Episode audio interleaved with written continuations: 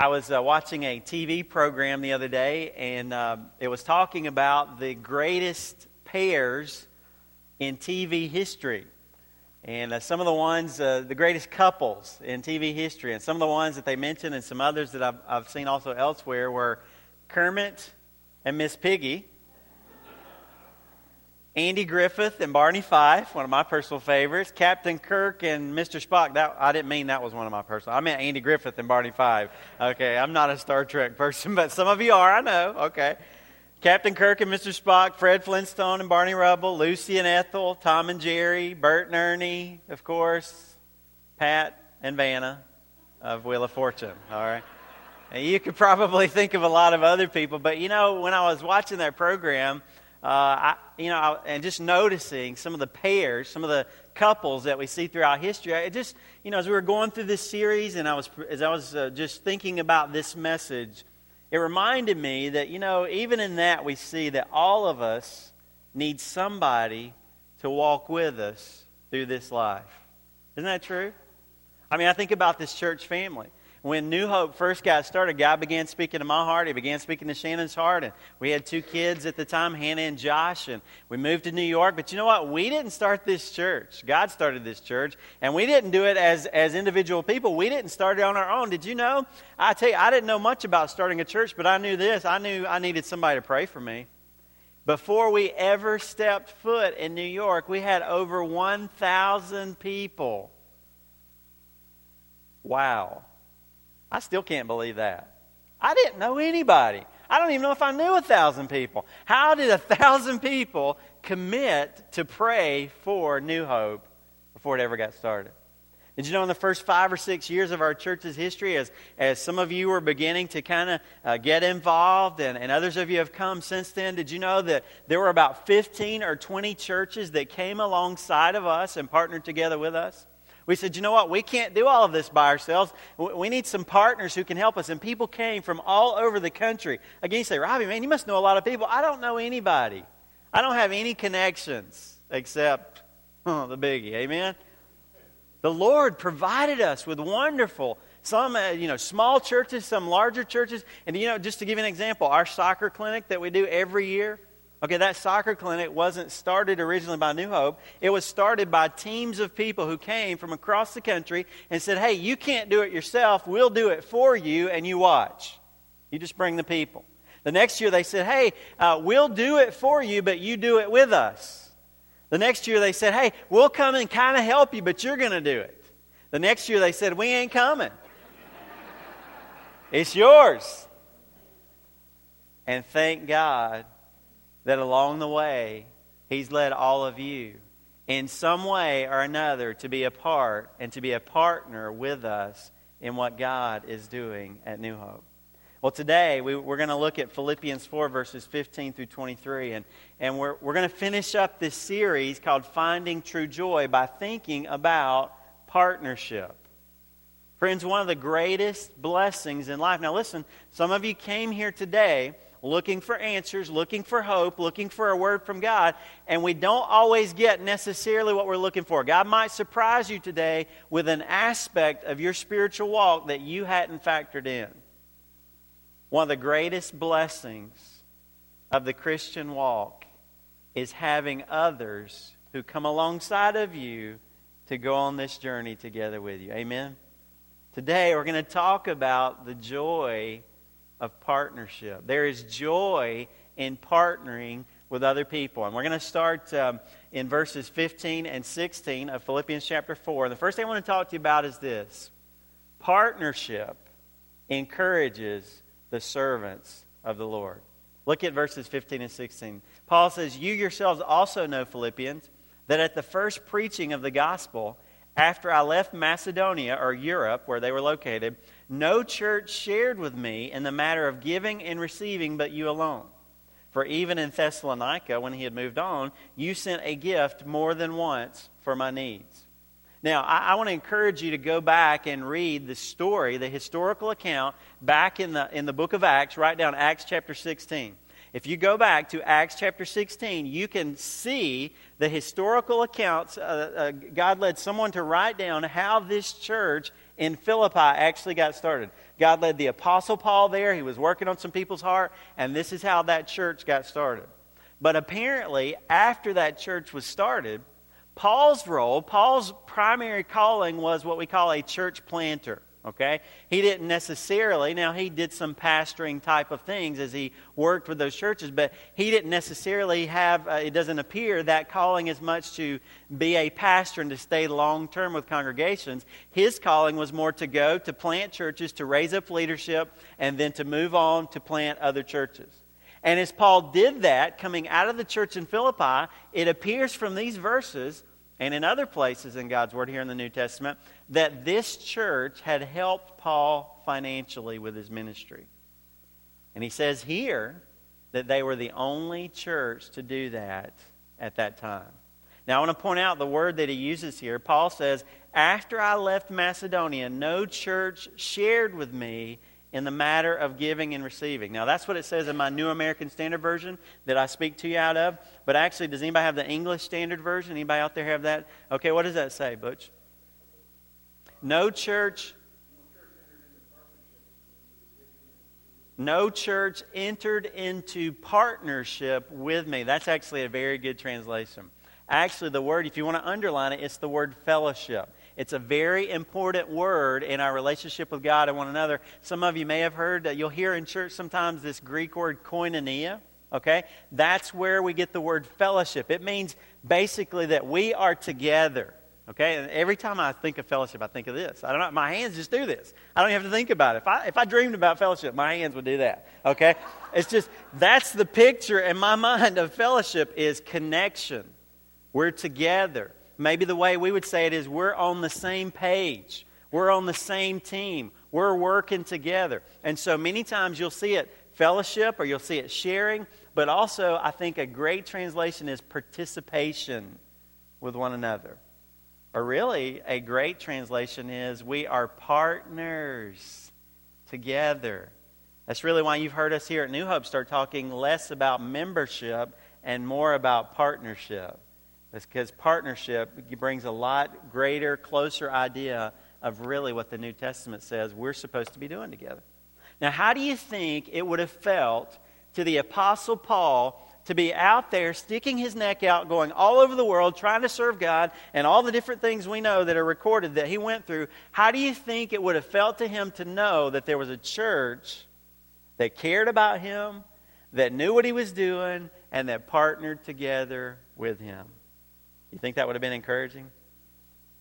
I can't help when I think about it. I can't help but think about the Gordons in Thailand. We've got a group of five people that are heading over in just a few weeks to go over and to help our missionaries in Thailand. We've went over every year that they've needed us. We've went over to Thailand to help them with the work that they're doing. Why do we do that? Because listen, friends, you know, many times we think about missionaries as kind of just like some angelic beings, you know, that they just, you know, they came from their mother's womb just like godly and with halos, and they're just like so much closer to God than, than me.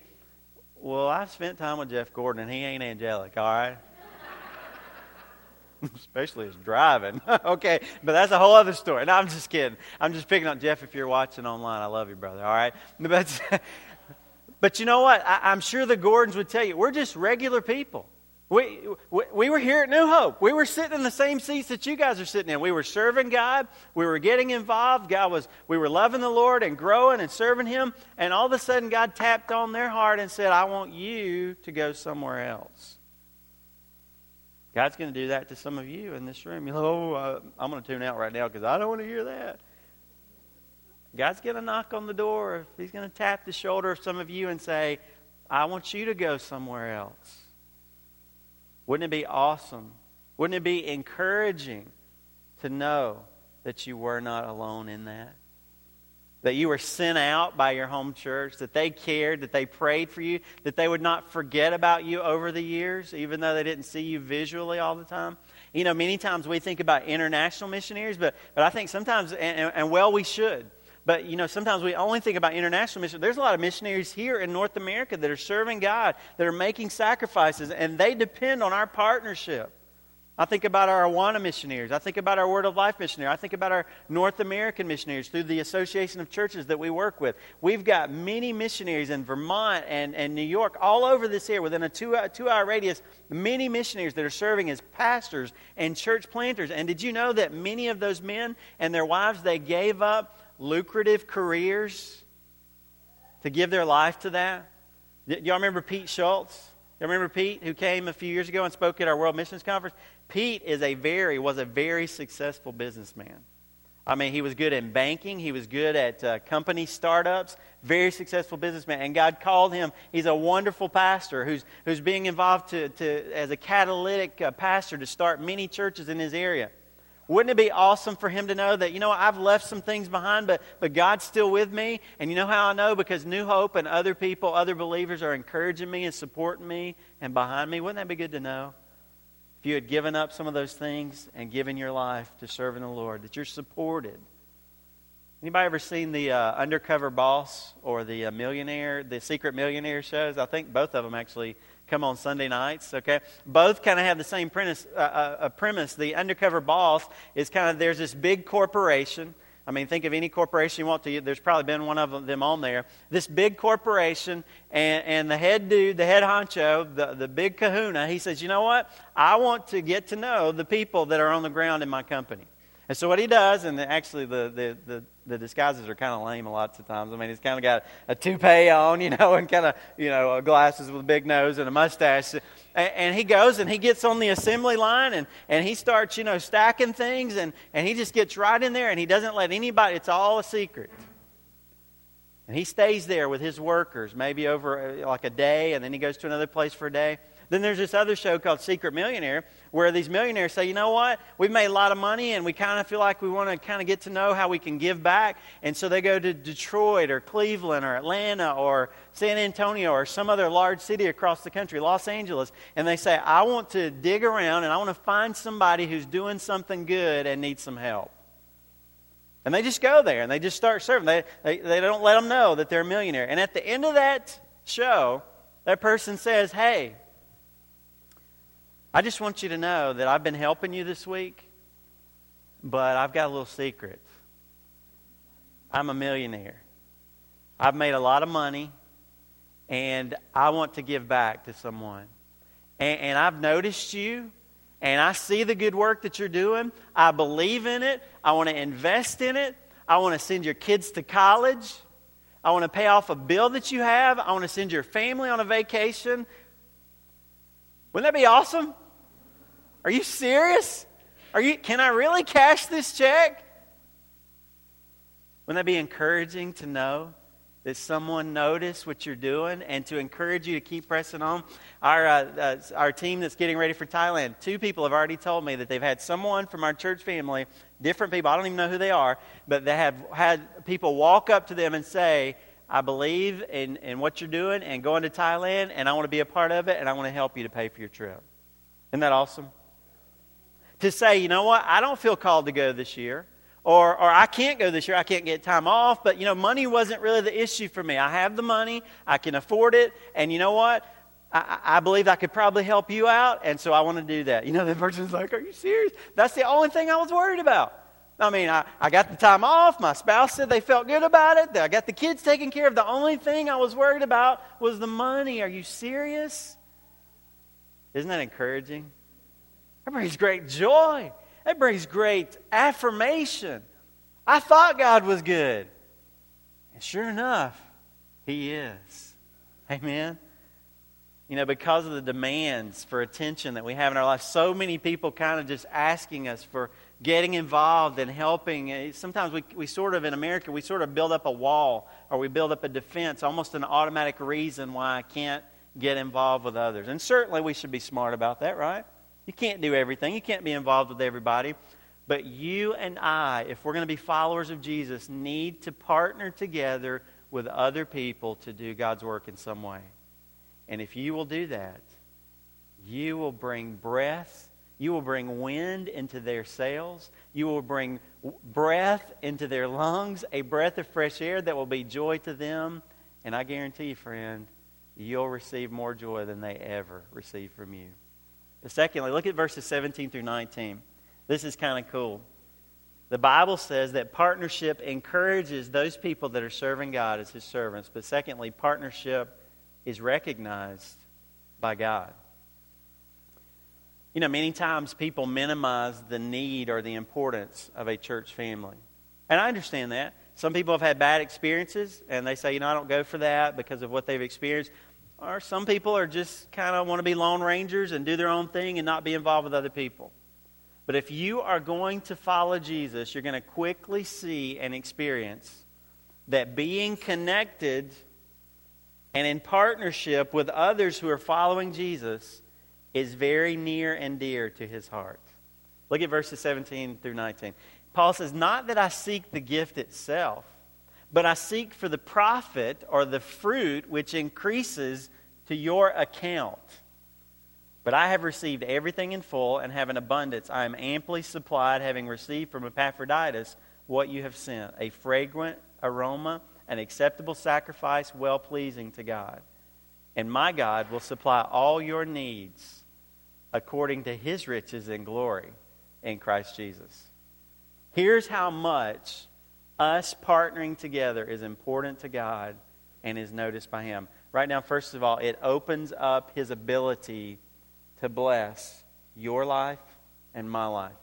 In verse 17, there is actually financial language. It's actually the second time that we've seen. Actually, all throughout verses 15 through 23, there are specific accounting and financial terms that were used back during that day. The Apostle Paul is using that for a reason. He's using banking language. And we're going to bring that out here in just a moment.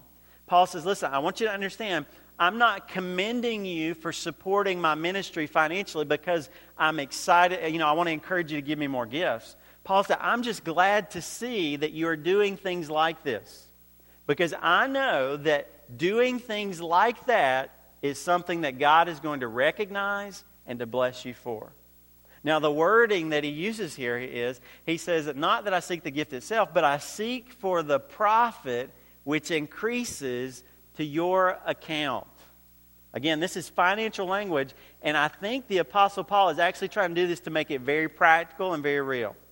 It's almost like Paul is saying when you get involved with God, God makes deposits into your checking account. That's pretty real to me, amen? Now, wait just a minute. I ain't talking about if you get involved with God today and you check your banking online tomorrow morning, that you're going to have more money in there, okay? I see this guy on TV. I tell you, the other day I was flipping through. I told my kids, I said, watch this. Every 30, I guarantee you, every time I come back to this guy, within 10 seconds, he's going to say seed. Okay? Plant a seed. Sow a seed. Plant a seed. Send a seed. Okay? You know what that is? That's garbage. That man is trying to get you to literally put money in his checking account. Okay? Now that's taking advantage of the Lord and his people. Okay? There is a principle of sowing and reaping. The people twist that thing for their own advantage. I'm not telling you that if you are a follower of Jesus that you're literally going to get more money in your banking account. You might. I have before. Amen, anybody? You might. But you might even get better than that. The Bible is saying that, that, that God sees it as we've got this spiritual bank account. And God rewards those who have a heart to partner with those who are serving Him. That could be in this life or in the life to come. There is a principle in the Bible that God blesses us when we give generously, when we support the work that He's doing, whether financially or in other ways. There's a principle in the Bible of reward. Did you know that? Now let's be careful about something. We're not saying that you have to do good things and if you do, your bank account gets better with God, and then when you stand before Him one day, maybe that'll be enough to pay for heaven. Many churches have twisted the message of the Bible to come across that way. That is not the truth. The truth of the Bible is the only way I'm getting into heaven is that Jesus, He gave me His account. All right? Uh, it's not Robbie pushing up his account, it's that Jesus said, You can have my account. All right? I'm only getting into heaven by grace through trusting what Christ has done for me. But once you trust Christ as your Savior, God says, Listen, why don't you use the things of this world in such a way that you go ahead and send it on ahead? I'm going to heaven. I live in an apartment right now, but one day I'm going to live in my house, okay? My permanent home. Amen? Why don't you go ahead and send things ahead? Again, the principle of giving generously, being blessed, is taught all over Scripture. Let me give you some verses Proverbs 11, verses 24 and 25. Proverbs 22, verse 29. Luke 6, 38. And 2 Corinthians 9, 6. Now, I hesitate to give you a long list of Scripture because you kind of think that they're all just kind of general and you don't look them up. I gave you four Scripture because they all are pretty home run on this. But let me just read one of them to you. Proverbs 11, verse 24 and 25 says, There is one who scatters and yet increases all the more. And there is one who withholds or keeps back what is justly due, and yet it results only in want. The generous man will be prosperous, and he who waters will himself be watered. The Bible says when you are used by God to partner with his servants, God notices that and it allows him to bless you. Secondly, it helps his servants to accomplish his purposes. In verse 18, the Apostle Paul, listen to what he said. He says, uh, But I have received everything in full and have an abundance. I am amply supplied, having received from Epaphroditus what you have sent. What Paul says, again, he uses financial language. He says, I have received everything in full. That was the way, it was truly, in that day, that's what they wrote across uh, accounts that had been paid off. What do I say? The three best words in the English language are, you say, I love you. Well, I guess that's a good one, too. What I, would, what I was getting to was paid in full. I love it across my mortgage, I guess, one day. I love it across car payments. I love it across my spiritual account. Amen? Paul says, you know what? I have received everything. I'm fi- another way of putting what he said here is I'm filled to the brim. There's no room for more. Now, let me just kind of share with you what he's saying here. Have you ever been working on a project, men, and just needed that one tool? I mean, it's like here I am in the middle of this thing. I got everything torn apart, and sure enough, I got to go to Lowe's or Home Depot. Amen? By the way, ladies, this is why it takes us so long, all right? we just don't have the equipment, all right? You ever been working on something and said, I just, I mean, I could do this thing. I just need that tool. That's the idea that Paul is coming across in this passage. You know what? I want to do the Lord's work. I am doing the Lord's work. I just need, uh, one pastor put it like this hand me another brick. I'm building the wall. Can somebody hand me a brick? You know what? I want to be that person that says, here's another one. Don't even, don't even turn your head back. Just keep building. Amen? That's what Paul said. He said, I got enough. What you guys sent. What if we think about our missionaries that we're serving? What if they said, you know what, we've got a need, we've got something we're trying to work on, we've got some ministry that we're trying to figure out, and all we need is this resources? And then what if they came back to us and they said, you know what, what you guys sent to us, what you did for us, it was exactly what we needed to get the work done. Isn't that great? That missionary says, Oh, I just want to serve God, and you help me to do that. There's joy happening in their heart. And then you say, Oh, man, I got to be a part of God's work. God notices that. Number three, though, in verse 18 it says, When you do that, it is a pleasing offering to our Lord. Look at what it says a fragrant aroma, an acceptable sacrifice, well pleasing to God. What Paul does is he pulls from Old Testament sacrifice language okay? And, and, the idea that they would have went in they would have made a sacrifice and sometimes maybe with a burnt offering or something like that, that that maybe that smoke would rise up. And what that person was saying is god it wasn't that they were making the offering it was that their heart was to give to god. Lord i love you and, and i give this offering to you.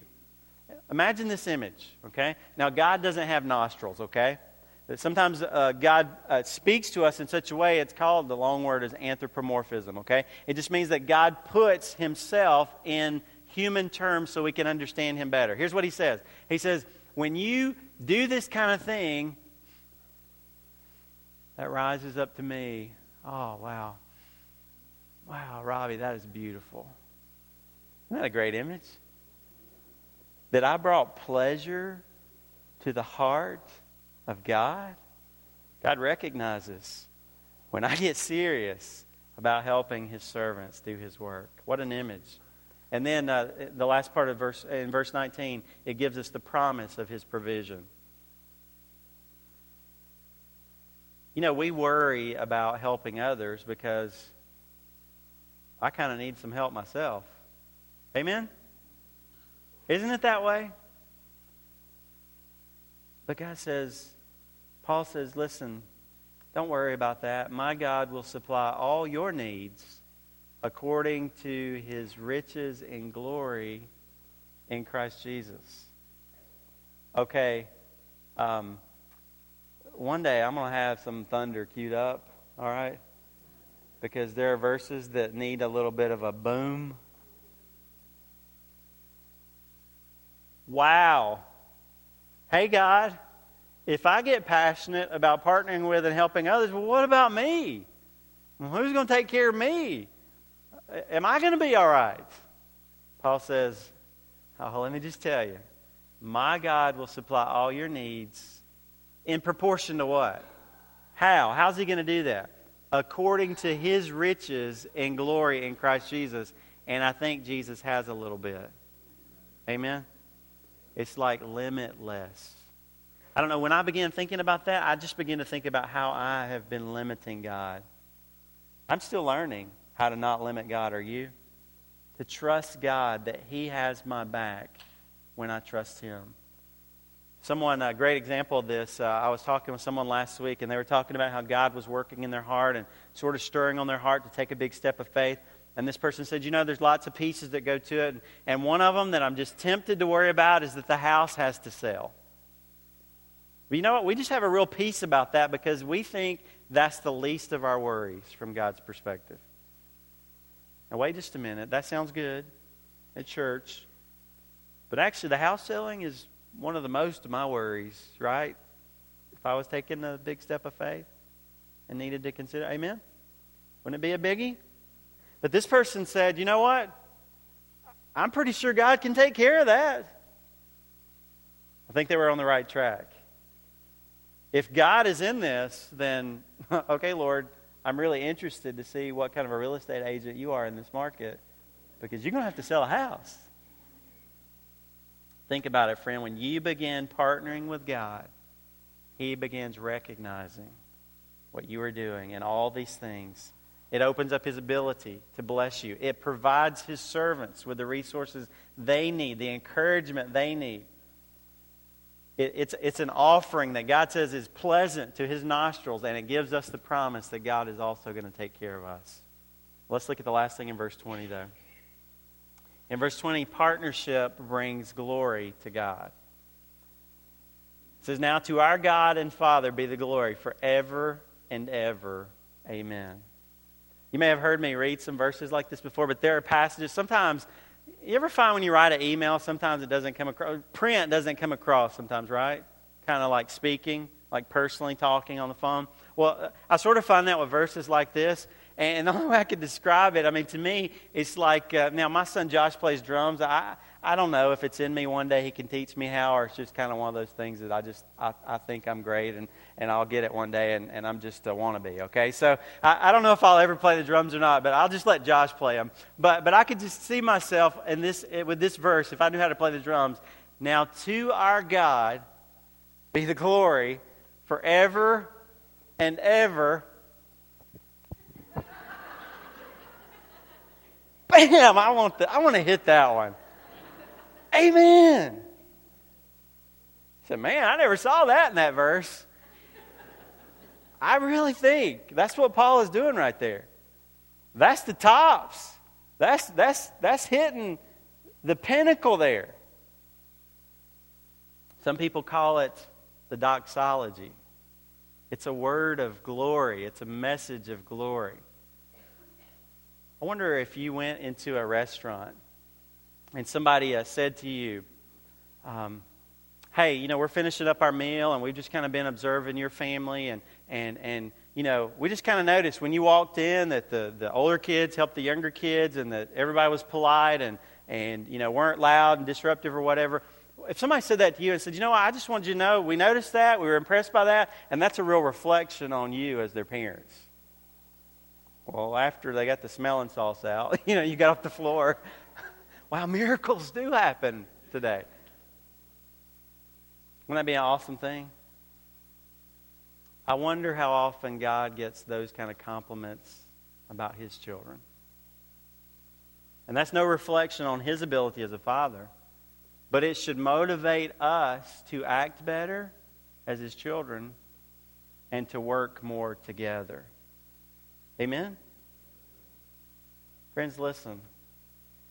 At the end of the day, it's, it's hard to do this life thing together. It's, have you ever tried to partner together with anybody on anything? It's hard to agree about much with anybody, right? At the end of the day, we've got to have Paul's perspective. This is hard, or I don't want to do it, or this is not the way I would do it, or this is not what I think. But, but God, I just want you to be beautiful. I just, when they look at us, here we are. We're at the restaurant. We're at Friendly's. We're going to order. People look at us and say, wow, you guys, you are pretty well behaved. Who are your parents? Now to him be the glory forever. That's worth it. That work is worth it to me. Amen? I want Jesus to be beautiful. But see, that's really our bottom dollar is. We want him to get glory. And listen, friend, let, let, here's what you're going to get out of it. When God is glorified, everything else works right. Your life is going to be most blessed when God is most glorified in your life. You were created to bring glory to this great God. The most contentment and fulfillment in your life is when He is getting that out of your life. Isn't it amazing how God has it all wrapped up? He, he gets the honor and the glory which He deserves and then he gives to us the great blessing of being a part of it and the fulfillment that we get as a result. As we wrap up this series on joy, I want to ask you to think about why is it that God put me here to hear what we've been going, what we've been studying through together? Remember, I shared with you that one of the key words throughout the book of Philippians is a word that can be translated mindset, thinking pattern, or maybe that would communicate better with us, attitude. It goes all the way through Philippians. Maybe there's somebody here that's a follower of Jesus, and you've got a pretty sour attitude. And God wants to say to you, what's going on there? What's, what's not lining up? I came to give you joy. Has He spoken to your heart over these last weeks about some aspect of you reflecting more His work in your life? And would you say, you know what? I've sort of put that off. I've sort of been waiting. But I just want to share with you after today, we're finishing up Philippians. We're going to move on to something. We'll come back to joy. We'll talk about Philippians, but I'm just saying, in terms of this emphasis right now, we're going to move on. So if God has your attention about your attitude and your experience of the life that He wants to give to you, now would be a great time to let him deal with that. If you're here today and you say, Pastor Robbie, this is all so overwhelming to me. It's like drinking from a fire hydrant because I, I've never heard this stuff. Friend, listen. We just want you to know all of us in this room feel the same way. Amen. We're just learning, we're just growing. And don't try to figure it all out today. Just say, Jesus, if there's one thing I do know, it's that I need you. And today, I surrender. I don't know how to have joy. I don't know how to live this life. I, I don't understand all that Pastor Robbie's talking about or what this is going to mean for my life, but I know you are God, and I am not. And, and I'm sorry for the things that I've done with my life that are, that are against what you had for me. And Lord, I know that I need you to forgive me. Oh, just like that precious person who shared with me out in the foyer that they had given their life to Jesus this week. What joy they had on their face. God wants to release you from having to do it yourself. That's why He came to be our Savior. Would you bow with me as we think about what God is saying to us?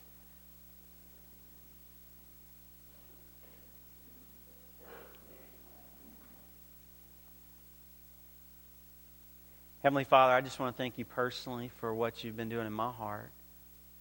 Specific times over these last few weeks when there were circumstances that might have threatened joy happening. Thank you for the supernatural power and strength that you've provided, for the reminder by your Holy Spirit, for the ability to experience that joy. And yet I'm still growing, and so I thank you for continuing to speak to my heart. And I pray for each one of us, Lord. We're all at different places, but I pray that you would meet us where we are and help us to get where you want us to be. And in these next few moments, Lord, before we wrap this up, before we walk out these doors and life begins to hit us again, that we'll make some decisions that'll make a real difference in our attitude, in our walk with you. If there is somebody that needs Jesus and doesn't know isn't sure how to take that step, I pray that they would allow us to help them today. In Jesus' name, amen.